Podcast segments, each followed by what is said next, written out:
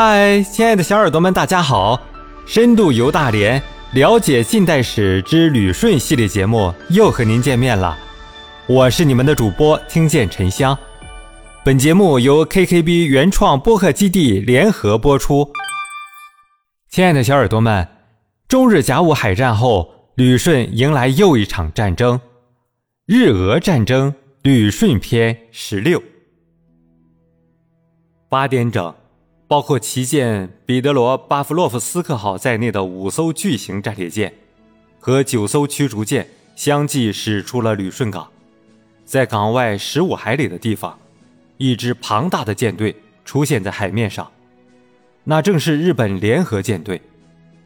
大战一触即发。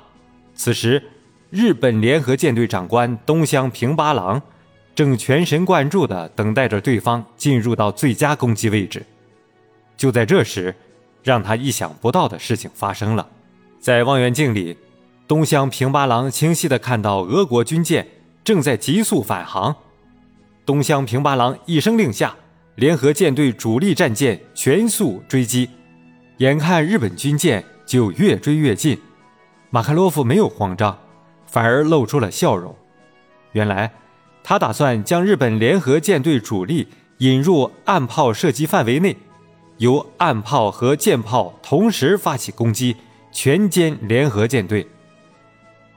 距离炮台越来越近，但就在这时，马卡洛夫发现日本军舰突然停了下来，一种不好的预感瞬间袭来，一切都已经来不及了。一九零四年四月十三日上午九时四十五分，在距离旅顺口外港区两海里处。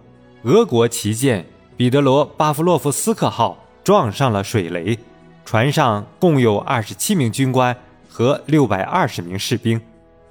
这一切都随着三次爆炸沉入了海底。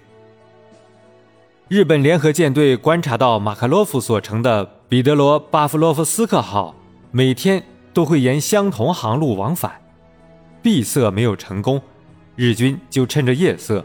在旅顺港周围水域布置大量的水雷。马卡洛夫在战前写了巨著《论海军战术问题》及其他的一些学术著作。也许这些资料流入日本人的手里，让日本人从中了解到了他的意图跟作战思路。令东乡平八郎也没有想到的是，自己最强劲的敌人就这样消失了。他没有想到。这次布置的水雷竟会得到如此惊人的结果。在抵达旅顺三十六天后，俄国海军中将马卡洛夫阵亡。随着马卡洛夫的阵亡，俄国太平洋舰队再次陷入到低迷之中。看起来，上帝已经忘记了俄罗斯人。虽然日本联合舰队实施的闭塞战并没有取得预期的效果。但是马卡洛夫的阵亡，让日军意外实现了对旅顺的封锁，取得了黄海的制海权。日本陆军部队得以从辽东半岛登陆，占领朝鲜的日军也将跨过鸭绿江，共同进攻中国东北的俄国军队。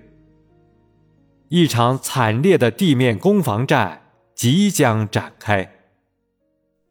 亲爱的小耳朵们。一个旅顺口，半部近代史。旅顺的每一个景点都刻有列强侵略的印记。深入了解关于旅顺的历史，你会更透彻的理解旅顺。赶紧关注主播吧，下一集会更精彩哦。